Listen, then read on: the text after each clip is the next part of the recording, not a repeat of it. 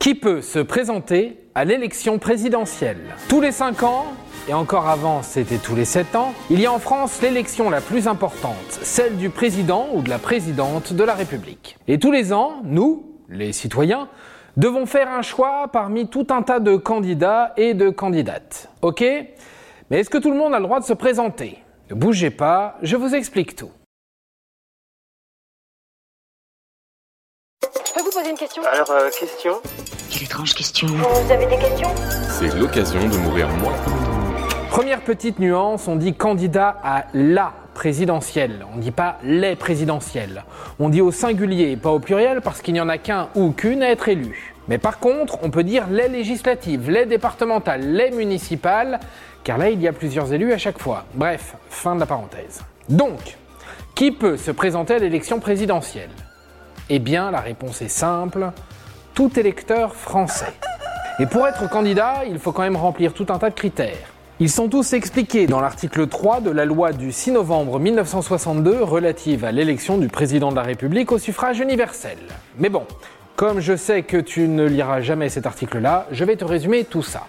Je t'avais dit, il est super sympa.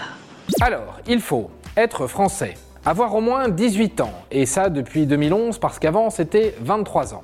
Ne pas être privé de ses droits civiques concernant l'éligibilité. En gros, ne pas avoir de casier avec des magouilles, tout ça, tout ça. Être inscrit sur une liste électorale.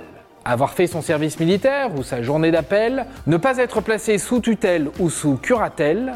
Avoir rempli une déclaration de situation patrimoniale, en gros avoir dit si tu avais un appart à la Baule ou un yacht à Saint-Tropez par exemple. Avoir un compte bancaire de campagne, on ne parle pas de ton livret A, hein. On parle d'un compte dédié à la campagne présidentielle. Ne pas être candidat à un troisième mandat consécutif, oui, car on ne peut être président que deux fois de suite. Et enfin, avoir les 500 parrainages. Alors c'est quoi le bail avec les 500 parrainages? Eh bien en fait, c'est avoir la signature de 500 élus. Maires, sénateurs, députés, etc. C'est-à-dire 500 personnes qui vont écrire une lettre qui dit ⁇ Je suis OK pour qu'il se présente ⁇ Mais attention, chaque élu ne peut parrainer qu'un seul candidat et son choix est irrévocable. On dirait un peu du Denis Brognard, mais c'est ce que dit la loi.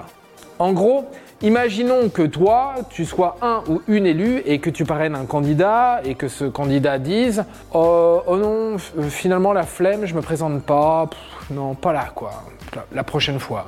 Eh bien, tu ne pourras pas parrainer quelqu'un d'autre, du moins sur cette élection. Non, Obélix, pas toi, tu es tombé dedans quand tu étais petit. Et à quoi servent ces parrainages au fond? Eh bien, tout simplement à filtrer, pour pas qu'il y ait trop de candidats ou des candidatures dites fantaisistes. Voilà, maintenant vous savez tout et surtout, allez voter. Au revoir, messieurs, dames.